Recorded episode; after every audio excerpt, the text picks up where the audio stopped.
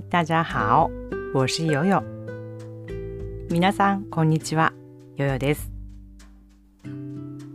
昨日はとっても充実した一日でした。一日中家にいましたが、驚くほどたくさんの人と話をしました。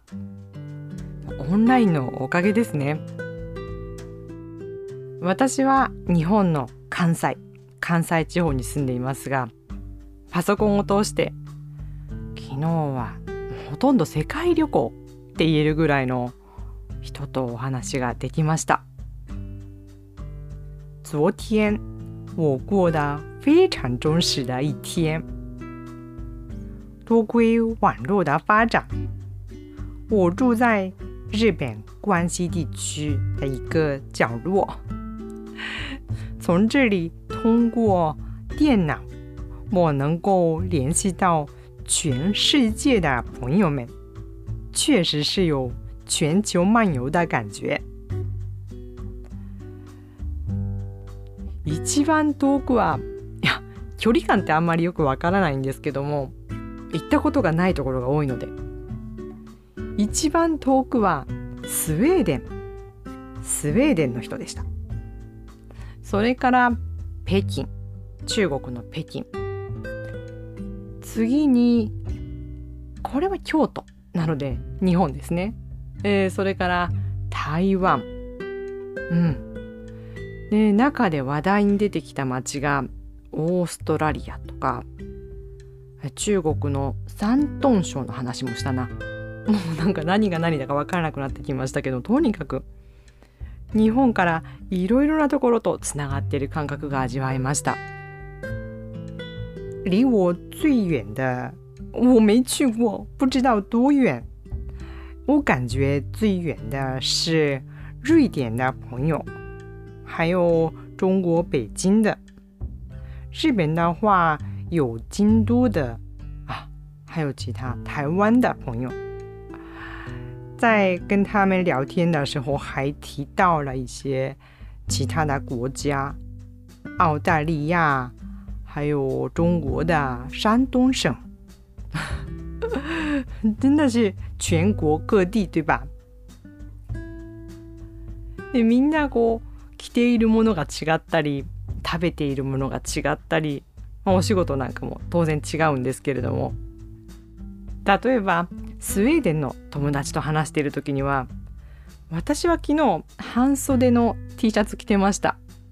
先週涼しかったですがまた暖かくなってる残暑になったので今日もですね T シャツを着てるんですけどもスウェーデンの友達はシャツを着てその上にセーターを羽織っていましたね。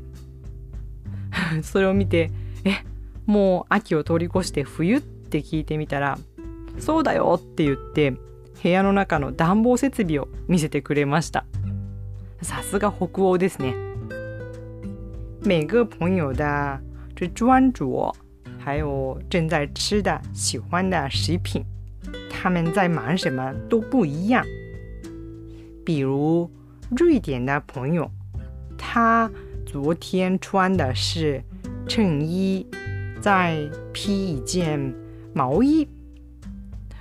我的话，昨天很热嘛，今天也是很热，我穿的是一件 T 恤。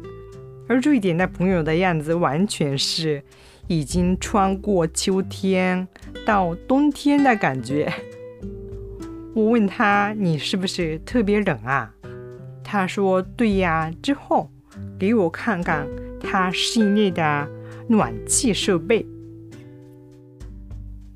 北京の友達は珍しく昼間に話すことができたので「あれ仕事は?」って聞いたら 何言ってるのと。今お休みだよ。と答えられてああそうだったって思ったんですね。そうでした。中国は今国慶節の連休。1週間の連休中でした。北京的朋友他平时跟我聊天都是早上或者晚上。昨天打给我的是中午。我问了他你今天休息吗？诶，中午打电话很少见的呀。他告诉我：“你说什么呀？我们在休假中呢。”啊，我怎么忘了呢？中国现在正在国庆连休当中，今年有七天的连休假。彼女は北京で英語学校結構有名なチェーンの英語学校で営業の仕事をしているので普段本当に忙しいんです。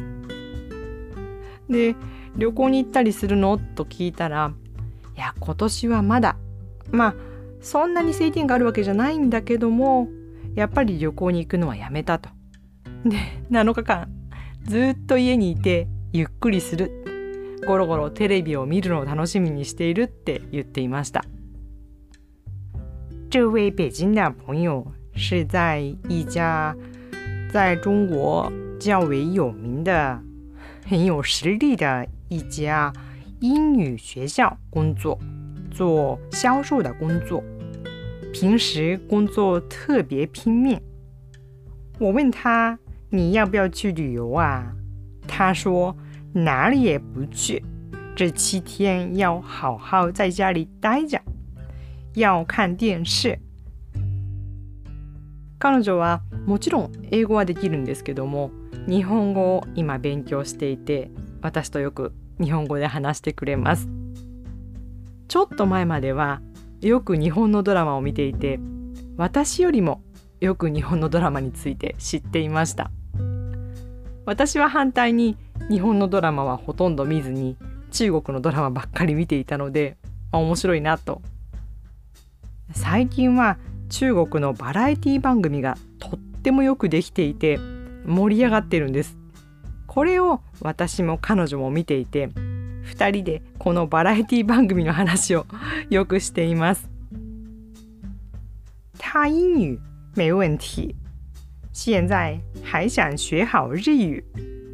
经常跟我用日语聊天。以前喜欢看日本的电视剧。我是相反的，我很少看日本的电视剧，经常看中国的电视剧。所以以前他对日剧比我还熟悉。